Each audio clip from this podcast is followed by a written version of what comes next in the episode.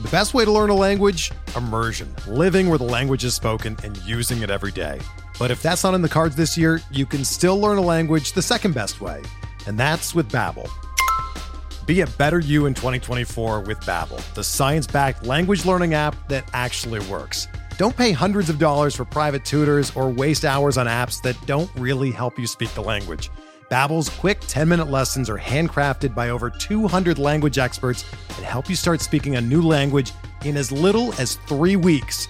Babbel's designed by real people for real conversations, and their tips and tools are approachable, accessible, rooted in real-life situations and delivered with conversation-based teaching so you're ready to practice what you've learned in the real world. Here's a special limited time deal for our listeners.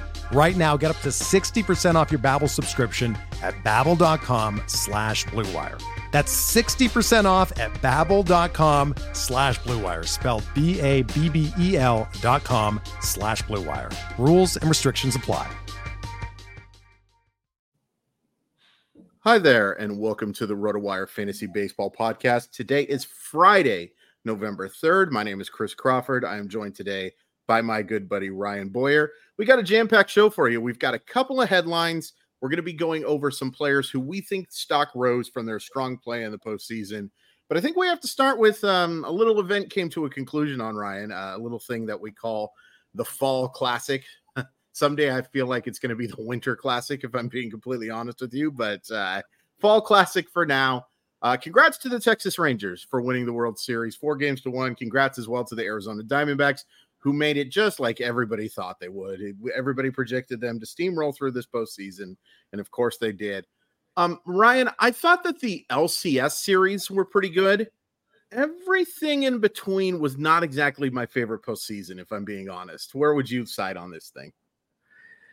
Yeah, it wasn't exactly the most compelling World Series, both in terms of, if we're being honest, the matchup and mm-hmm. Just the quality of the not necessarily the quality, but just the competitive competitiveness sure. of the games. Yeah. Um, I mean, there was some drama in the in the first game. Sure. Um, with the that was that was a great moment with the the Rangers comeback win. Diamondbacks were that close to winning the first two games of the series, yeah. um, but then it all came crumbling down after that. Yeah, congrats to the Rangers. They get the get the monkey off their back.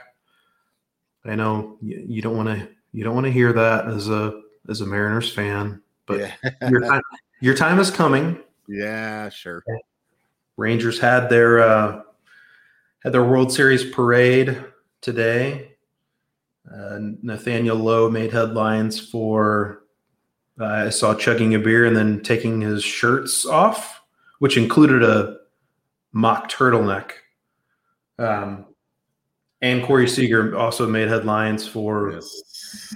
throwing some shade on uh, Mr. Bregman. Yeah, Alex Bregman and the Astros kind of repeating what Bregman said after the after they clinched the the AL West. So I, I thought that was a nice little dig from a guy who not known for his uh, spicy commentary in no. the media, Mr. Seager. No, he's honestly Corey Seager might be the most boring superstar in baseball, to be honest with you. Like yeah. he's just not a guy who, and that's not an insult. It's not a compliment per se either. It's just it is what it is. He's a guy who does not exactly um, have a lot of spicy content to be put out there. What he is though is a really good baseball player, and you know, you can talk about uh, that, you know, Arizona's done a, or excuse me, Arizona's done a great job too, but Texas has done a great job with player development, with drafting. They have always been excellent at scouring the international market, and you see a lot of those players helping them.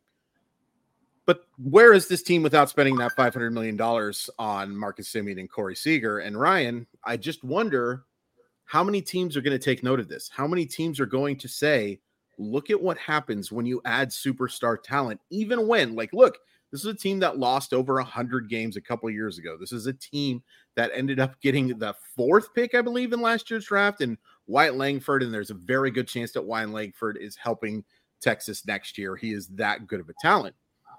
But, like, look at what those free agent signings did for them and how much that cut down the rebuild of that team Do you think teams are going to take a lesson from this, or are they going to be more along the lines of that? Look at what happened here. An 84 1 team went, went to the World Series.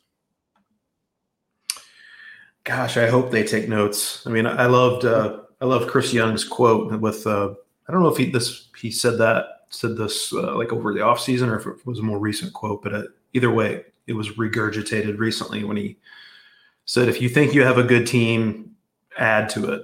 It's good that you have a good team, but just keep adding."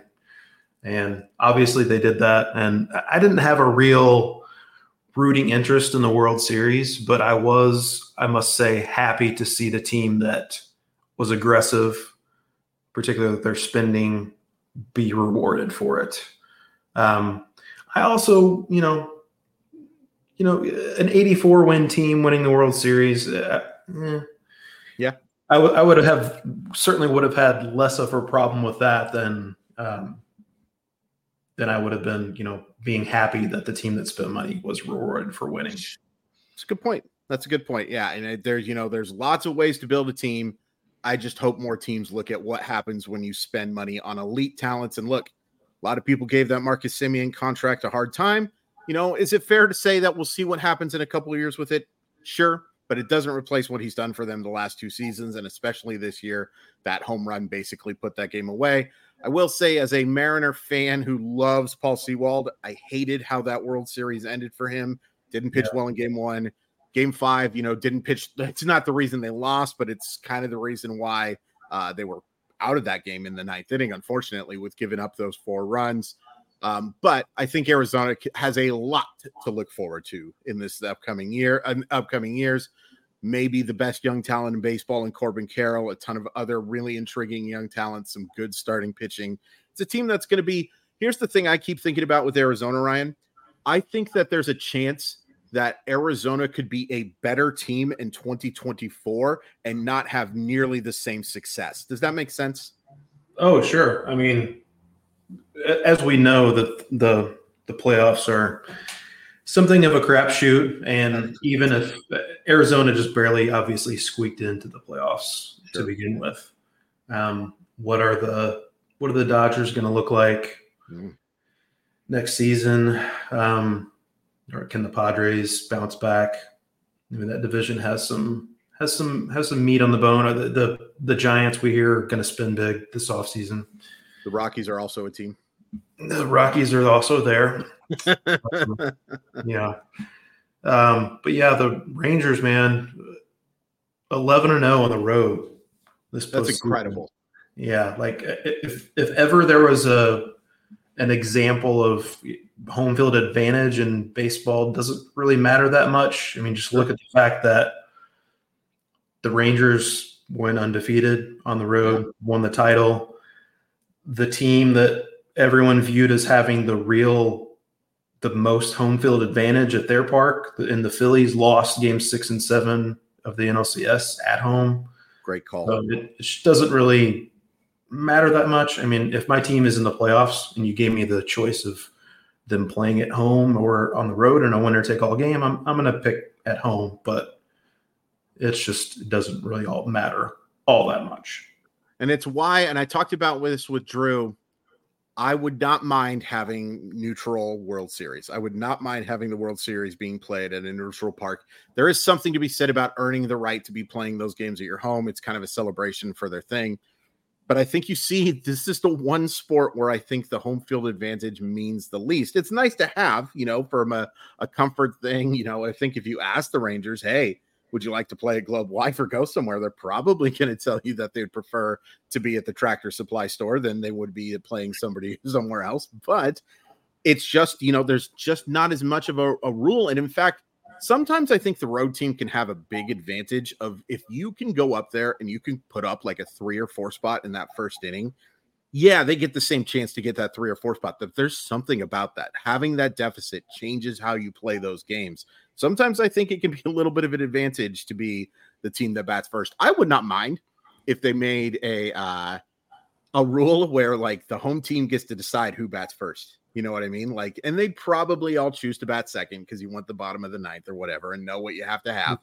but it's like, hey, I've been watching Deion Sanders elect to go uh, on offense the first times through these overtimes and been pretty curious about it. And maybe you want to do the same thing. By the way, uh, changing the subject, Grant Brisbee just sent me a message and said that this podcast should be called Boyer and the Boyer, uh, Borer, excuse me. Uh, and I am heated. I hate Grant Brisbee. I hate the San Francisco Giants. I hate everything he likes. I hope that Wilco breaks up. And uh, yeah, that wasn't very nice, Ryan. well, I don't know what to tell you, buddy. I, I, I, will say on a going back to something you said earlier, our mm-hmm. commissioner might disagree with you about Corey Seager being the most boring superstar. He he went very public with his his concerns about Mister uh, uh, Mister Trout um, a couple years ago. Mm. But you know, what are you gonna do? What are you? Man, Rob Manfred has um, some other issues. I guess we're yeah. gonna find out. I guess we're gonna find out at these at these GM meetings. They're gonna go over other potential rule changes and all that coming up next week. So we'll find out if there's okay. a lot a lot of complaints about the is the rest period too long, which is just it's just silly to me. Yeah, I agree. Um, I agree. Um, it'll be curious to see if anything comes of this stuff. I imagine it won't, especially after making a bunch of rule changes to begin this year. But you know, the the floodgates have been open. It is, I guess, time that you can discuss that type of stuff. Uh, you mentioned the words, "What are you going to do?" Let's talk about some headlines and let's start about what are the Dodgers going to do because Clayton Kershaw underwent surgery Friday to repair the gleno, I believe that's how you say it, glenohumeral ligaments and capsule in his left shoulder. The hope is that he's going to return at some point next summer. It's worth pointing out that Clayton Kershaw is now 35 years old. It's never great to have a shoulder surgery at any age. The age of 35, I think it's a little bit more problematic. This is a pretty big loss for a team that I think has pretty significant starting pitching issues in in general anyway, even when you don't consider the Clayton Kershaw news. Yeah, I mean, he's. Uh, I guess if you want to take a uh, silver lining, if there is one, away from this, it's that Kershaw intends to keep pitching and not retire. If, yeah. If his shoulder, if he makes the necessary recovery from his shoulder surgery, I, I know he had kind of been cagey about whether he was going to come back next year. I, I don't know how his his contract situation is gonna is gonna work out now. I, I mean, pretty vague timetable that he provided. He, he broke the news himself on Instagram, I believe. That's right. Um, and I wonder how many times he had to.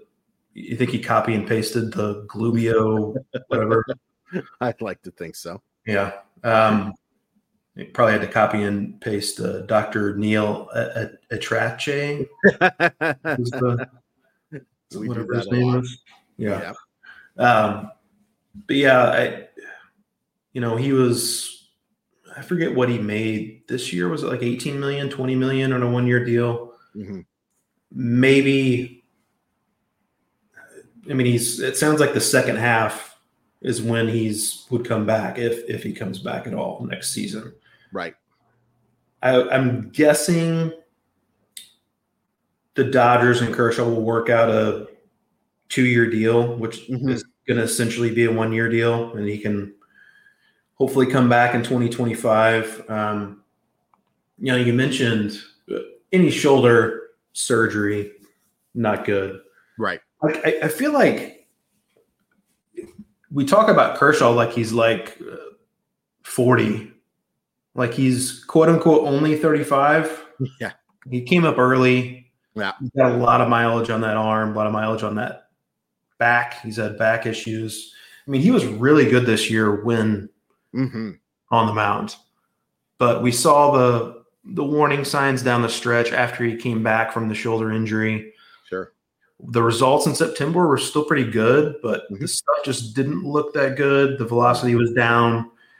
He was he lasted one out in his lone yep. postseason start. Got charged with six runs. So I, I don't know. It's pretty remarkable, I think.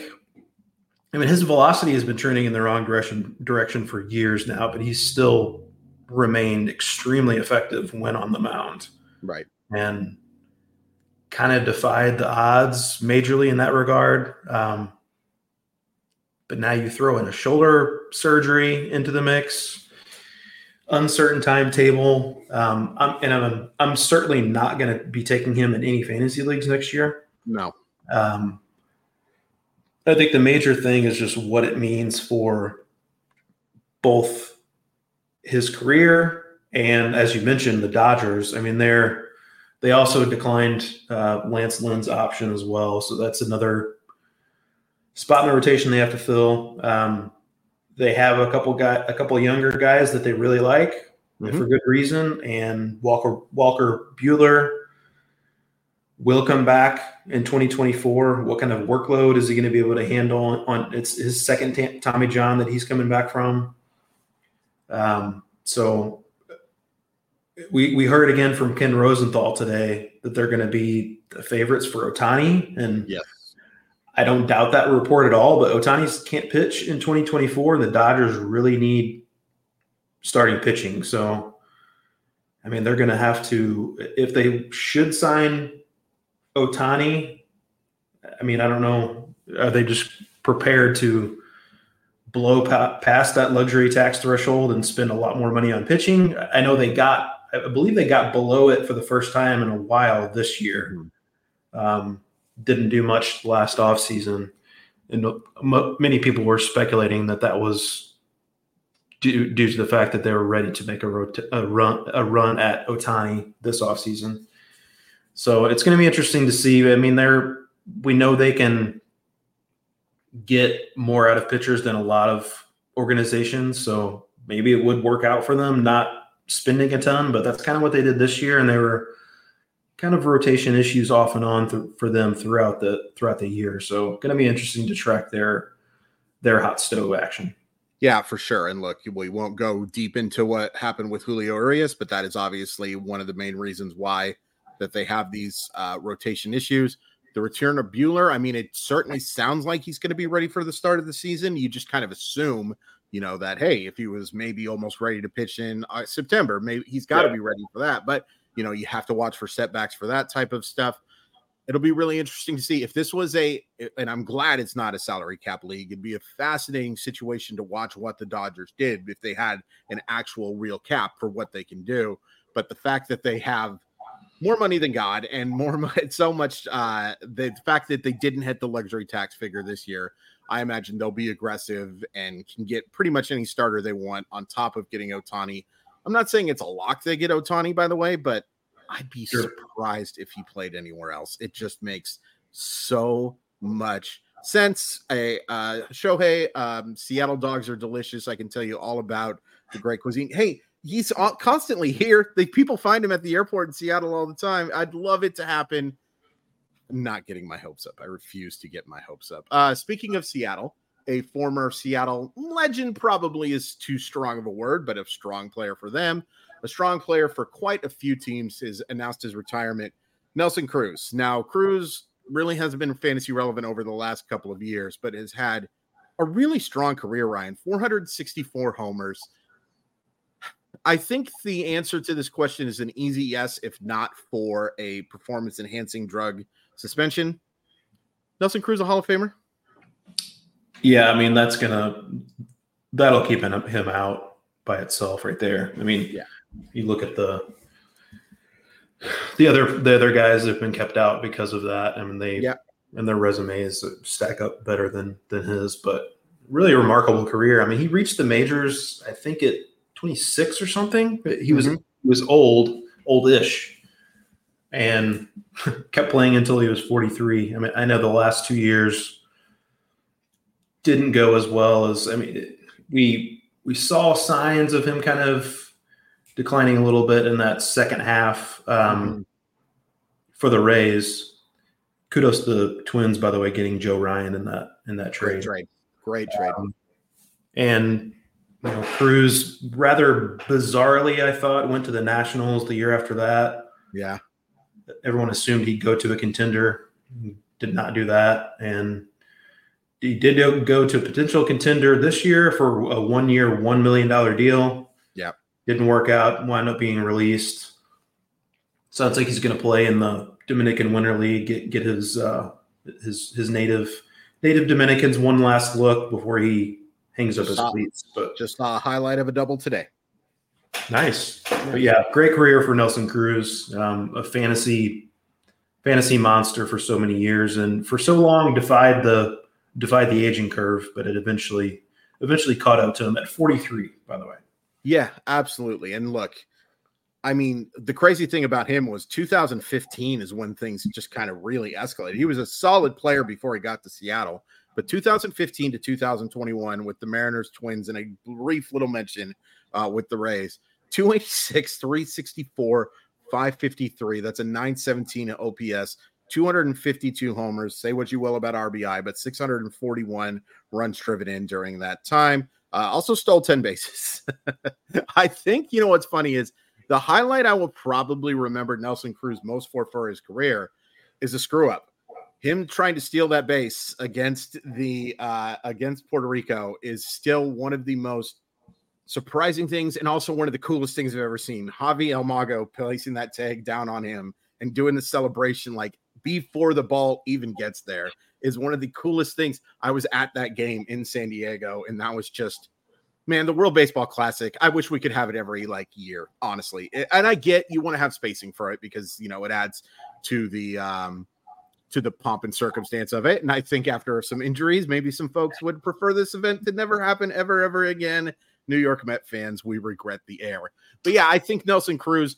I honestly think Cruz will get in someday, as well as Robinson Cano, but it's going to be a veterans committee type of thing where we just kind of say steroids are steroids. They, they happened. There's nothing we can really do about it. They're not the reason that these players were great. They were certainly against the rules, and we have to punish them. But they got their punishment. Their punishment were season long suspensions or half of a year of suspension for some of these guys.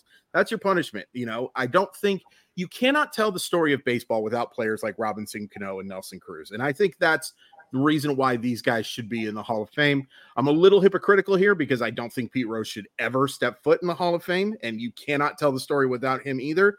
But that's just so different to me, Ryan. It's it's so different to me to have that type of impact on the game, the betting side, compared to performance enhancing drugs. Yeah, I mean, I think once the more youthful electorate yes. for the for the Hall of Fame gets yeah. starts slowly but surely taking over. Yeah. Um, guys like maybe like Nelson Cruz, certainly uh, Barry Bonds, uh, or will eventually will eventually get in. But uh, by the way, I thought you were going to go a different direction when you said uh, the highlight that was a mess up for him. Oh, I mean, the highlight for me of Nelson Cruz's career was him attempting to go after that David Freese triple in game six of the oh. 2011 World Series. I, I, will say, by the way, I feel like he actually gets a little too much flack for that because that would have been a, a really difficult catch. He just he just made it look really bad because he had like a, a, good outfielder maybe makes that catch. Sure. He just had no chance at it and very awkwardly made an attempt at it.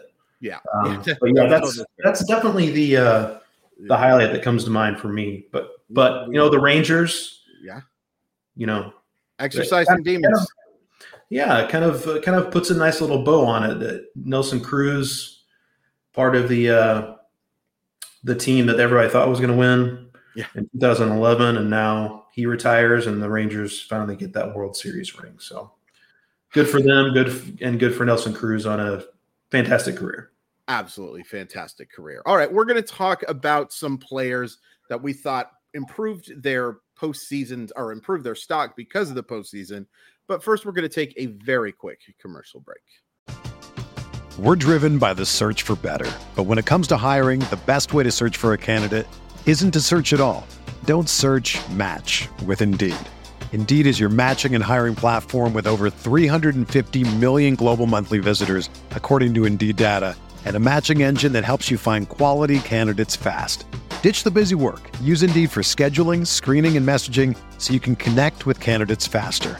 Leveraging over 140 million qualifications and preferences every day, Indeed's matching engine is constantly learning from your preferences, so the more you use Indeed, the better it gets.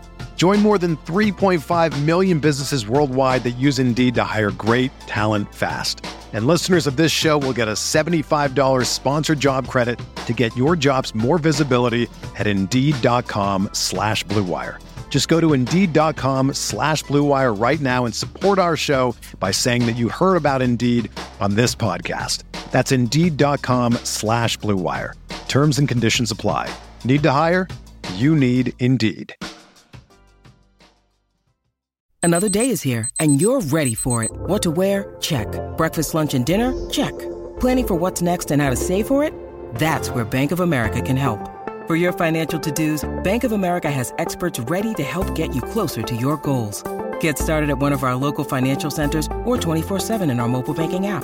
Find a location near you at bankofamerica.com slash talk to us. What would you like the power to do? Mobile banking requires downloading the app and is only available for select devices. Message and data rates may apply. Bank of America and a member FDIC. With Kizik Hands Free Shoes, motion sounds something like this. Kizik helps you experience the magic of motion. With over 200 patents and easy on, easy off technology, you'll never have to touch your shoes again. There are hundreds of styles and colors, plus a squish like nothing you've ever felt. For a limited time, get a free pair of socks with your first order at kizik.com/socks. All right, we're back and let's take a look at some of those risers. And I think, look, you can get dangerous with this stuff. I think that uh, just taking credence in postseason, guys who had bad regular seasons and all of a sudden turn it on the postseason, you know, you can take something from that. It's a friendly reminder that these guys have a chance to be successful and they're reminders of talent, but you don't want to go too overboard. I think people have a tendency to go too overboard with this stuff in the other sports, to be honest, because baseball's such a long sport. We kind of, you know, know that guys can struggle in the postseason or vice versa, you know, have bad regular seasons and start. In football, we go nuts with these things. In basketball, I remember a guy named Jerome James for the Sonics, who everybody all of a sudden fell in love with over six games and got like a $70 million contract from the Knicks. I just wanted to bring up the Sonics. I miss them very much, Ryan, and the NBA season has started. But I think we have kind of um, an idea of what guys are going to do. That being said, there were some guys who I think really did impress and I think improved their fantasy stock. And why don't you start with Nathan Eovaldi? Because I think that's the one who probably saw his stock rise the most this October.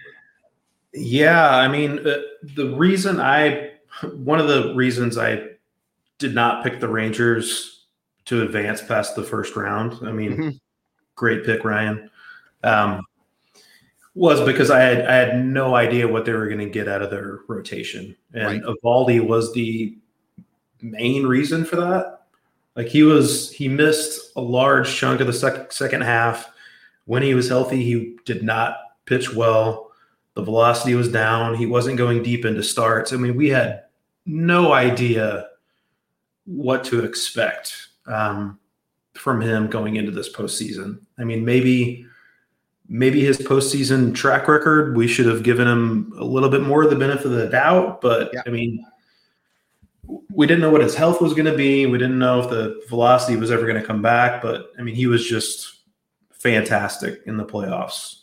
Uh, 295 ERA, 40 to 10 strikeout to walk rate, and 60 er, 36 and two thirds innings five out of six quality starts. He had one so-so start in the first in game one of the World Series. Um, right. Otherwise, was just fantastic. I mean, that last start, he what he walked five guys and gave up at least four hits, something like that, in yeah. uh, his six shutout innings, but somehow just kept dodging those raindrops time and time yeah. again, and yeah. eventually the eventually that meanwhile while Zach Gallen was was flirting with a no hitter by the way.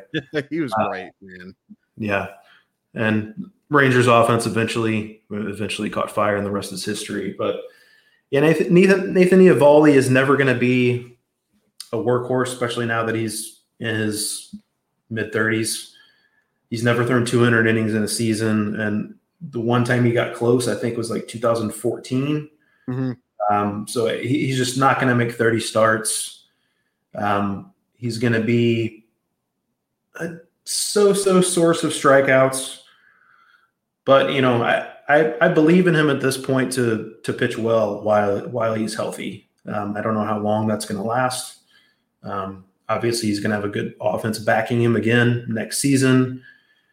He's got good control. He's going to be a, a good source of WHIP. He's um, again the strikeouts aren't going to be great, but they're going to be good enough. Should be, and wins are a stat too. He should be able to pick up. He picked up five wins, by the way, in the playoffs. Yeah, um, and you know wins are a stat too in fantasy, as hard as they might be to predict, but you know he he should be a guy who could should pick up a decent number for the Rangers next year. And if anything else, he gave me some way more comfort than I had in him at the end of the regular season. That's for sure.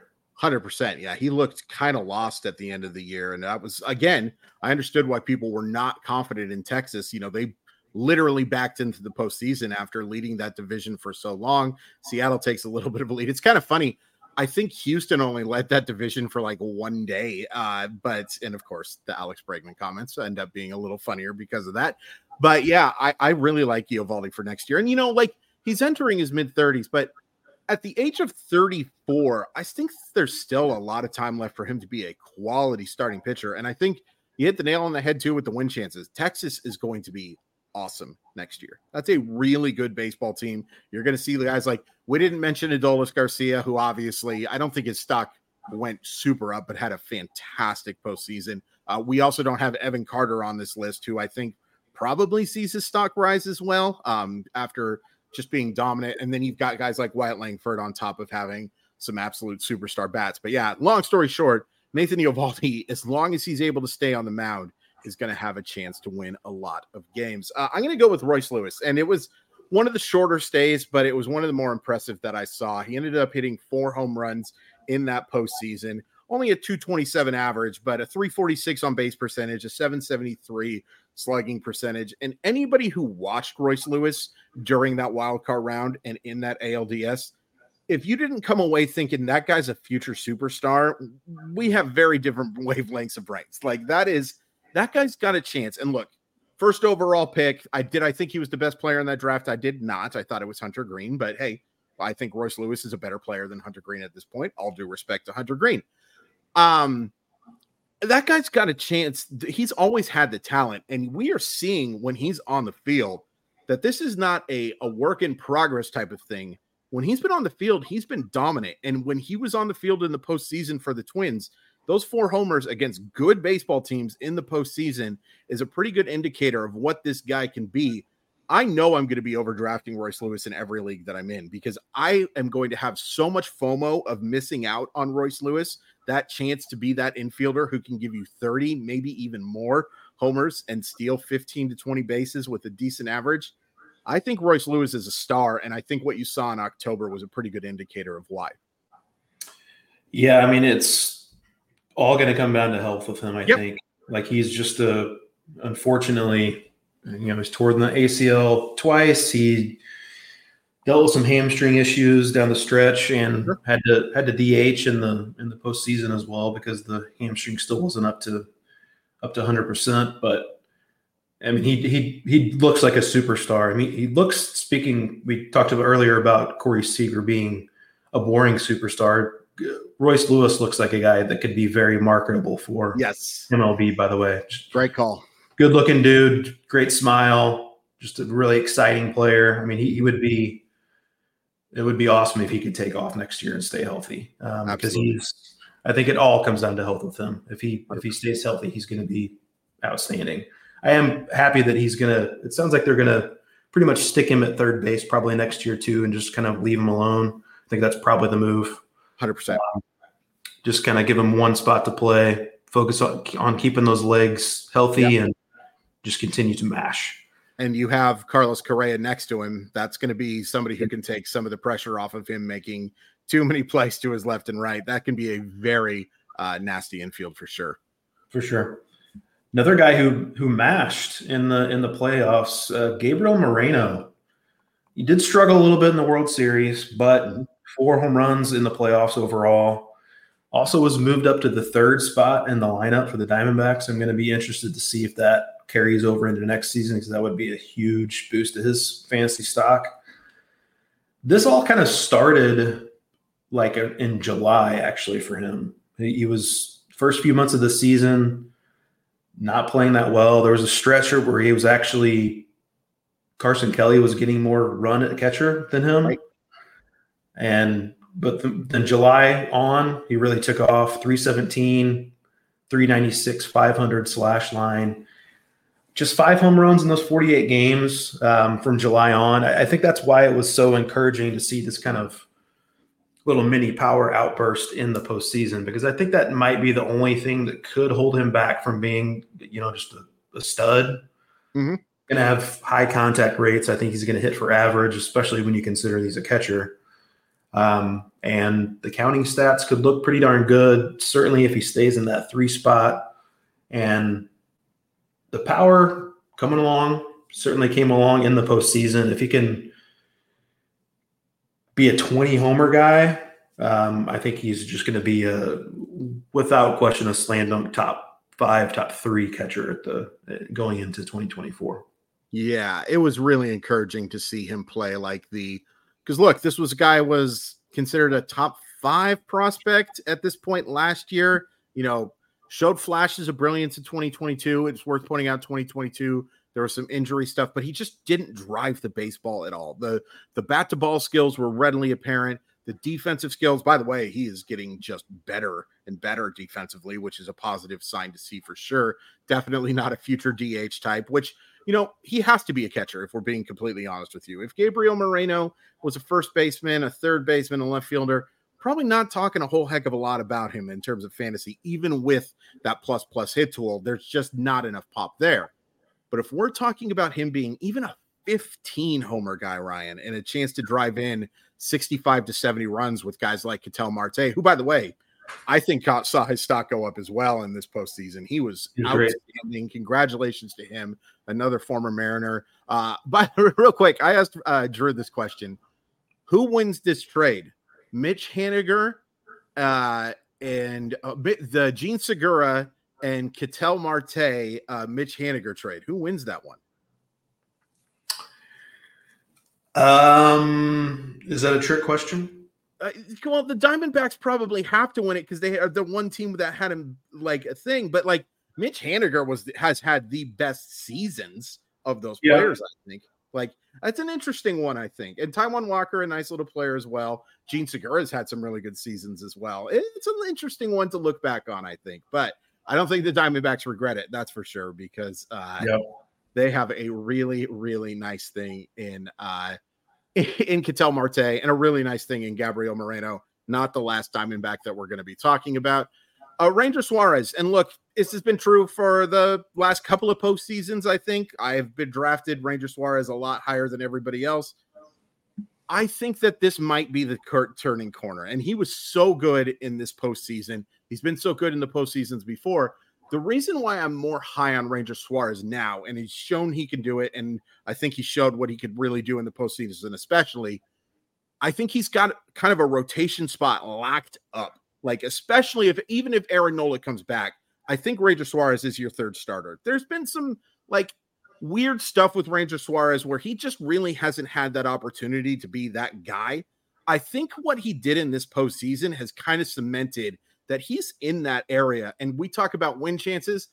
I think Philadelphia is going to be my favorite to win it all next year, even if they don't bring back uh, Aaron Nola. There's just so much to like about that team. I imagine they'll be aggressive because they always are, and they'll get another really good player to be. If they have to replace Aaron Nola, they'll get another nice starter. They'll probably get some nice bullpen arms there's just a lot to like about that team. And I was so impressed with what I saw from Ranger Suarez this postseason and last postseason. And, you know, he wasn't bad in the regular season this year. It just wasn't like an elite type of year that you were maybe thinking a breakout party. I'm predicting the breakout party happens in 2024. It could very well. I mean, he the most encouraging thing I I think is is we saw his velocity tick up. Um, you know that can be an adrenaline thing. Uh, you know, going into the especially the raucous crowd at, at Citizens Bank Park. But mm-hmm. I mean, if he can consistently hit 95, 96 to go with his ground ball tendencies, sure. I mean, he really only needs to miss as many ground balls as he gets. He he really only needs to strike out a batting per inning ish. Yep. Framber Valdez is probably the guy he needs needs to kind of be his north star. I mean, there you go. Get a bunch of ground balls, get a a good, not elite strikeout rate. Um, I think that's a good a good guy to shoot for for uh, for Ranger Suarez. And as you mentioned, you know, lots of win potential on the Phillies. He's keeps getting built up. He could potentially go maybe 200 ish innings. He pitches deep into games. He's going to get a lot of run support on that team. Um, this other guy, I don't know if he's going to pitch terribly deep into games, mm. but really like what we saw from Brandon Pfaadt in the playoffs. Great. Um, I mean, he was, I feel like maybe unfairly, um, maybe one of our most hyped prospects coming up this season just because everybody looked at those minor league numbers from last year and was like, whoa, look at, I mean, this guy was, he led the minors in strikeouts, just absolutely dominant, dominant numbers. Didn't go great when he came up. Um, he did show some flashes in September. Mm-hmm. Uh, two out of his last three starts were were quite good. Really pitched well in the playoffs. His, his last couple of playoff starts were just eh. But overall, super encouraging stuff. 3.27 ERA, 26 to 5 strikeout to walk rate in 22 innings over those five postseason starts. Really paired the the high fastball with the sleep the sweeper, the sleeper. Um, I mean, we might as well throw out another term. Why not, Chris? I, saw, I saw, by the way, that speaking of which, uh, kind of an aside here, but Andre Pallante working at not Driveline, but one of those places on a death ball. He was they were calling it. Nice. Uh, so that's going to be the death ball is the new the new sweeper calling it now. Uh, but getting back to Brandon Pfaadt, um, you know he's going to have a rotation spot locked up going into next season now.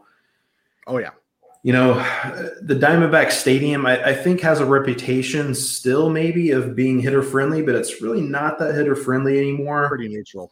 Um, so I don't think, I mean, Pfaadt does have home run issues. So that could be, if he's going to be pitching in a hitter friendly park, that could be a problem, but it's not really as hitter friendly, certainly not as hitter friendly as it used, used to be with the humidor and, and everything. Um, but if he can get the home runs, at least to a digestible level. Um, I think he's going to miss bats. Um, and, you know, the Diamondbacks, as you mentioned, it's possible that they have a better regular season, but don't advance as far in the playoffs next year. Sure. Um, but I think they're going to definitely be able to support him with uh, giving them run support where he can pick up a good a good number of wins.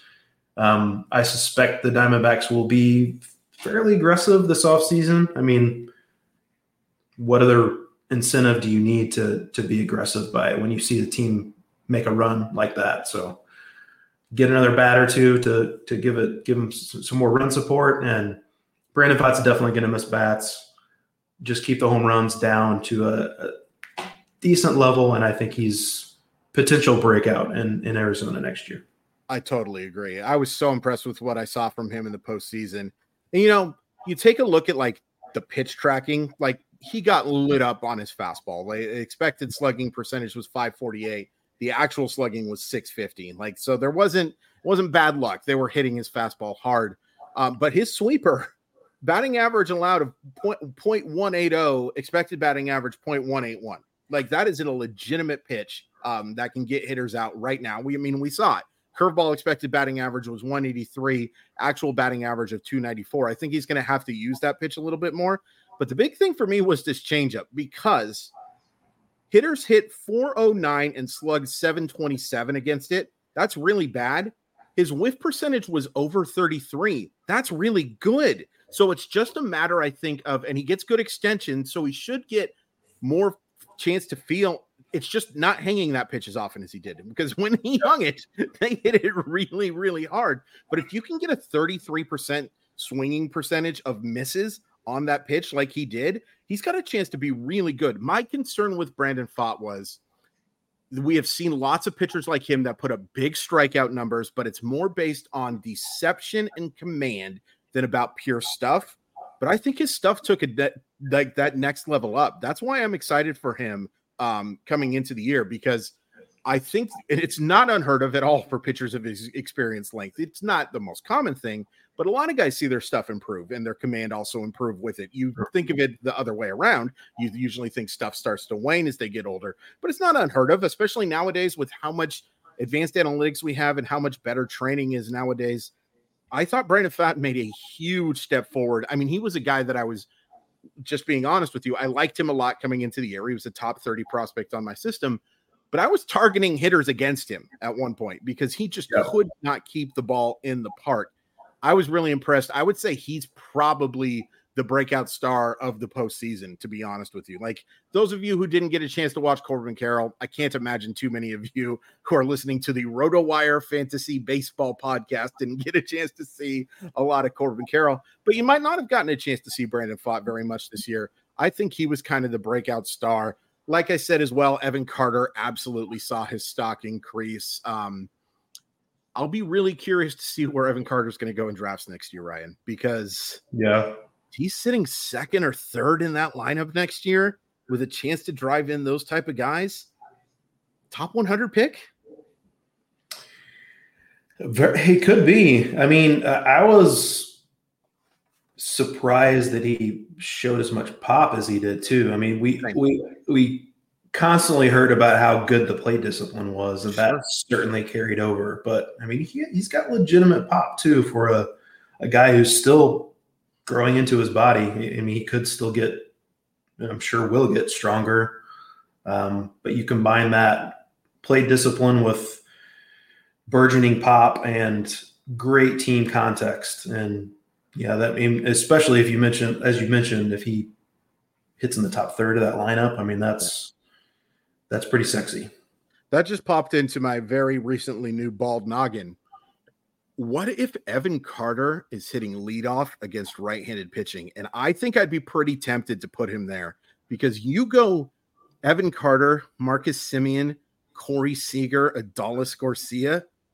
Holy crap! Yeah, that is a lot to like. You got guys like Josh Jung, who I think was pretty darn solid in this postseason, and you saw a chance for him to be a very strong, maybe not spectacular, but strong fantasy option. Where I, I think the Rangers have a chance to do something pretty special here. Like it would not shock me at all if we're talking about a team, and I like their manager too. I wonder how long Bruce Bochy's going to stick around. Maybe Ryan, you've heard the term punchable face. Is Bruce Bochy's face the most unpunchable in baseball? That is the most friendly looking guy in all of baseball. I think I can't think of anybody who looks more friendly. Uh, he's got uh, it's kind of almost too bad that he doesn't have a punchable face because there's so much acreage there. I mean, you couldn't you couldn't miss. You would you, not miss. You would yeah. not miss. Did you notice that uh, when they were handing out those hats, by the way, in those last few series, that Bruce Bochy was not wearing any of those special hats. I, get a, I, I saw a, a, tweet later. I guess they had to get him like a special one. An eight and one eighth is the size of his hat. Oh, like well, it's